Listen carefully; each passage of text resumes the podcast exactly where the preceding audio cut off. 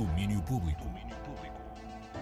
Bem-vindos ao resumo do dia do Domínio Público. Eu sou a Teresa Vieira e trago os destaques desta quinta-feira na rubrica de Arte e Cultura da Antena 3. Dia em que começámos a preparar o terreno para a estreia de The Eras Tour, filme de retrato de Taylor Swift, com testemunhos sobre aqueles que deste universo sabem e bem, os Swifties. Ora, e seguimos pelo Queer Porto. João Ferreira, diretor do festival, dá-nos os destaques para o dia de hoje. Hoje, quinta-feira, o Queer Porto 9 vai receber a senhora Secretária de Estado da Igualdade e Migrações, Isabel Almeida Rodrigues, para uma conversa com o nosso público. Eh, essa conversa vai acontecer às 19h30 na Casa Comum da Reitoria da Universidade do Porto e vai ser precedida do, da exibição uh, do filme suíço The Hearing. Vai ser uma oportunidade para falarmos sobre a complexa realidade das migrações no, no espaço europeu. Destaques do dia para o Queer Porto, festival que está na cidade até sábado. E continuamos pelo Cine Eco. Daniel Oliveira, curador, programador do festival, dá-nos os destaques para hoje. À noite, às nove e meia, as competições do festival se encerram com a exibição em antestreia nacional do longa brasileiro Carvão, dirigido pela cineasta Carolina Markovics, que já passou pelos festivais de Toronto e San Sebastian e chega pela primeira vez em Portugal no Cine Eco. Destaques do dia de hoje para o Cine Eco, festival que acontece em Ceia.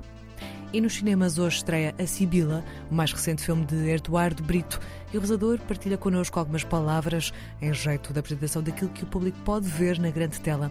Uma adaptação do romance homónimo de Agostina Bessa Luís. Essa procura, não é? Entender a obra literária como um sítio onde, onde dormem várias possibilidades cinematográficas e escolher uma delas foi de facto o, o grande desafio. Depois, a partir daí, uh, foi fazer o guião, depois do guião, filmá-lo depois de filmar o guião, uh, montá-lo. Uh, e agora aqui temos a estreia, hoje à noite, às 21h30, no Cinema Nimas, em Lisboa. Palavras de Eduardo Brito, realizador de A Sibila. A estreia acontece hoje, nesta que é a semana de encerramento do centenário da autora Agostina Bessa Luís.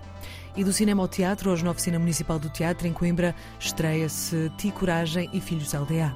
A partir da Mãe Coragem e seus filhos, original de Brecht, escrito em 1939 com dramaturgia de Jorge Lourenço Figueira e encenação de Marco António Rodrigues, que nos dá motivos para voltar a Brest. Por que a gente escolhe isso hoje? Porque a gente acha que vive um momento de mudança da ordem política e social. Ela pode estar mais diluída, essas guerras estão mais naturalizadas, espalhadas, né?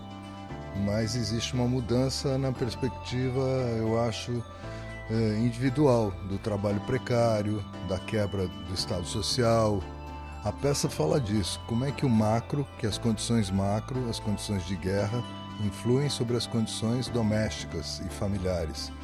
Tanto que a mãe Coragem é uma mulher com três filhos que se mete na guerra para sobreviver e que sai vendendo mercadorias para todos os lados da guerra. Ti Coragem e Filhos LDA estreia hoje à noite. Fica em cena até ao dia 12 de novembro, com um programa paralelo de atividades até lá. E hoje e amanhã no Cine Teatro Loletano apresentam-se três encomendas do Encontros do Devir, festival temático interessado este ano em explorar os temas da ecologia, com encomendas a artistas portugueses e ucranianos. Fala-nos José Lajinha, o diretor do festival. Aquilo que há de vir uh, é um exercício da atriz e encenadora Paula Diogo, onde mistura medo e aventura no qual ela nos desafia a procurar respostas e a refletir sobre o passado, mas sobretudo sobre o futuro, sobre aquilo que aí vem. Ainda neste espetáculo apresentaremos não só o que restará depois da guerra, um texto da poetisa e jornalista ucraniana Yulia Iliuka, ilustrado por Oksana Darkovska, como ainda um certo de praias futuras, um documentário sobre o impacto das alterações climáticas na costa. Hoje e amanhã, encontros de Devir no Cineteatro Loltano. E a música, vamos a celebrações. Pipa Marinho e Catarina Falcão, que fazem música respectivamente como Marinho e Mandei, têm também uma editora. Hoje na ZDB em Lisboa vai acontecer festa, um ano de aniversário. Pipa e Catarina dizem-nos tudo. Temos uma editora que se chama Lay Down Recordings e a editora vai fazer um ano no dia 12 de outubro e vamos fazer uma festa.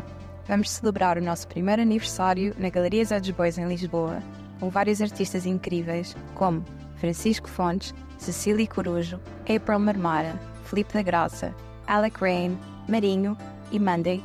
A festa chama-se Pass the Couple, porque vamos andar a tocar canções uns dos outros, às vezes sozinhos, outras vezes em conjunto. E vai ser assim uma coisa bonita, intimista e única para quem gosta de música folk, em português e em inglês, e se calhar até em outras línguas, não sabemos ainda. Uh, portanto, vocês estão todos convidados. Passem na ZDB no dia 12 de outubro. Uma noite com o melhor do Indie Folk Nacional na Galeria Zé dos Bois Lisboa, hoje a partir das 10 da noite. Domínio Público.